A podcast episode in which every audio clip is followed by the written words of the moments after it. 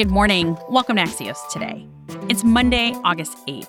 I'm Niala Boodhoo. Here's what we're covering today why this weekend's conflict in Gaza was different.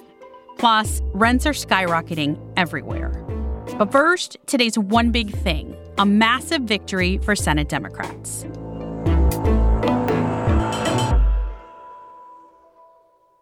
How massive a win?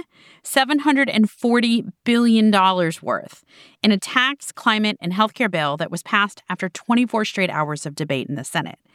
The Inflation Reduction Act includes lowering the cost of prescription drugs, raising taxes on corporations, and the largest investment in clean energy and emissions cuts the Senate has ever passed. Axios congressional reporter Alayna Treene has been covering this weekend vote-a-rama. Hi, Alayna. Hi, Niala. Even with everything I just said, Alayna, this bill isn't as ambitious as Democrats initially wanted. So, what did finally make it in here? Yes, it's not quite the 3.5 trillion that was initially slated for the Build Back Better package, but this bill is huge and it really addresses the core priorities I think that Democrats have been talking about since Biden took office. 370 billion for climate change. That is massive. We have not seen a investment this large in clean energy in the Senate ever.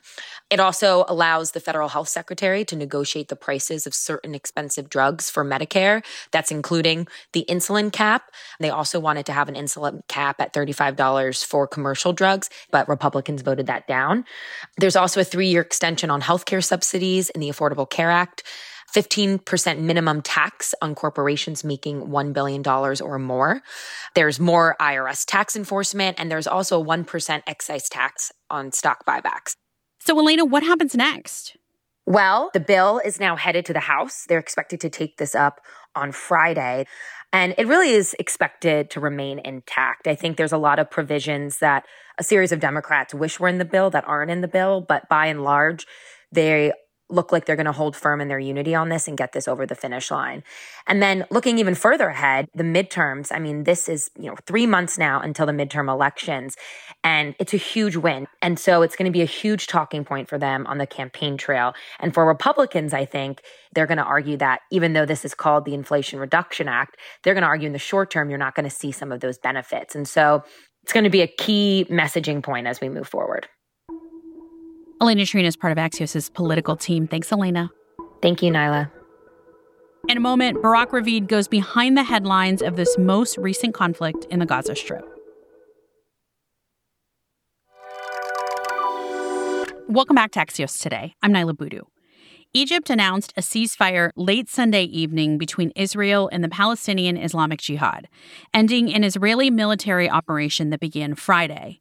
The fighting between PIJ and Israel resulted in at least 44 Palestinian deaths, including top leaders of the Palestinian Islamic Jihad and at least 19 women and children.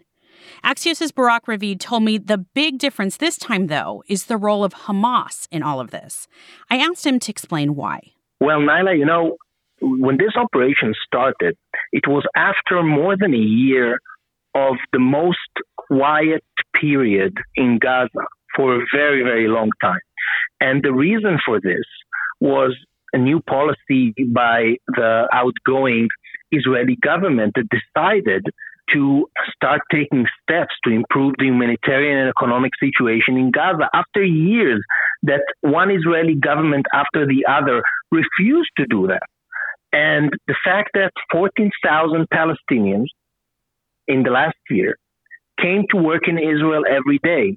This pumped a lot of money into the Gaza economy and stabilized the situation. And this is why when the Islamic Jihad entered this conflict, Hamas was just, you know, sitting on the sidelines issuing statements of support. And I think that this uh, had big influence on the fact that this round of violence was relatively short.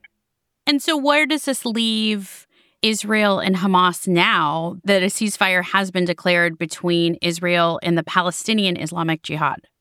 I think that uh, this situation actually uh, creates this window of opportunity to continue uh, stabilizing the situation. The question is, you know, Israel is going for another election, the fifth consecutive one in less than four years. And uh, the big question mark is what's going to be the policy of the next Israeli government and whether it's going to continue down this path. Axios' Barak Ravid from Tel Aviv. Thanks, Barak. Thank you, Niala. The average rent in the US is now more than $2,000 a month.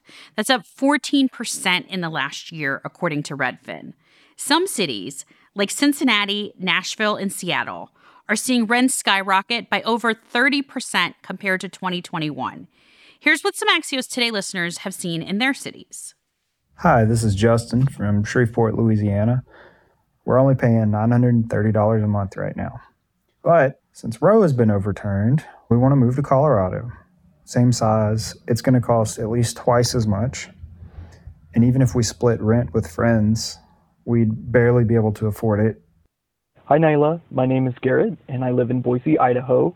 My rent increased $300 a month in the month of June, and I work for a local nonprofit called Catch. And we work to house individuals and families who are experiencing homelessness and unfortunately, we're seeing more people than ever experiencing homelessness here in the Treasure Valley. Here to dig into all of this is Axios markets correspondent Emily Peck. Hi, Emily.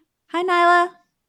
Emily, the unfortunate fact is that rents are always going up, but what's behind this current surge in rental prices? Right. So I guess it's three main things. First is inflation is driving up prices for everything. That includes rent. And rent prices are actually included in the inflation number as well. The other thing is pandemic migration patterns. A lot of people with more money left big, expensive cities and went in search of cheaper rents and cheaper housing in lower cost areas, driving prices up there too. The third thing would be prices for houses have gone up. Mortgage rates are going up. It's hard to buy a house. So if you maybe were in the market for your first house to buy, you might be renting instead for a while.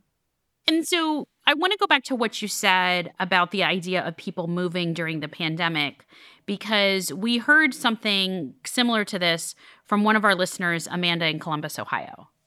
One of the reasons I've stayed here my whole life is it's a really cheap and good place to live, but the area has been outpacing the rest of the country in housing costs and scarcity, my two bedroom apartment in the suburbs has gone up almost $500 in the past six years. And now that my boyfriend moved in with me, we've considered moving closer in the city to be near his work. But what apartments we can find are anywhere from a few hundred to close to a thousand dollars more for the same two bedroom apartment size. Is this because of more people moving to places like Columbus, Ohio because of remote work? Yes, it is. That's what's happening around the country. Places that normally don't see a lot of rent inflation are seeing big increases because things got rejiggered during the pandemic. People in high cost cities left to live in lower cost places and they bought houses in those lower cost places or they rented apartments and that pushed up demand and it pushed up the rents that landlords can charge. Are there any signs that these prices could ease anytime soon? Well, Redfin's latest report did show signs of easing, which means just that the rate of increases is slowing down. So it's not like the increases have stopped, or it's definitely not like decreases are happening. It's just the increases are less steep. It's kind of cold comfort. Thanks to all our Axios Today listeners who contributed to this. Emily Peck is a markets correspondent for Axios. Thanks, Emily. Thank you.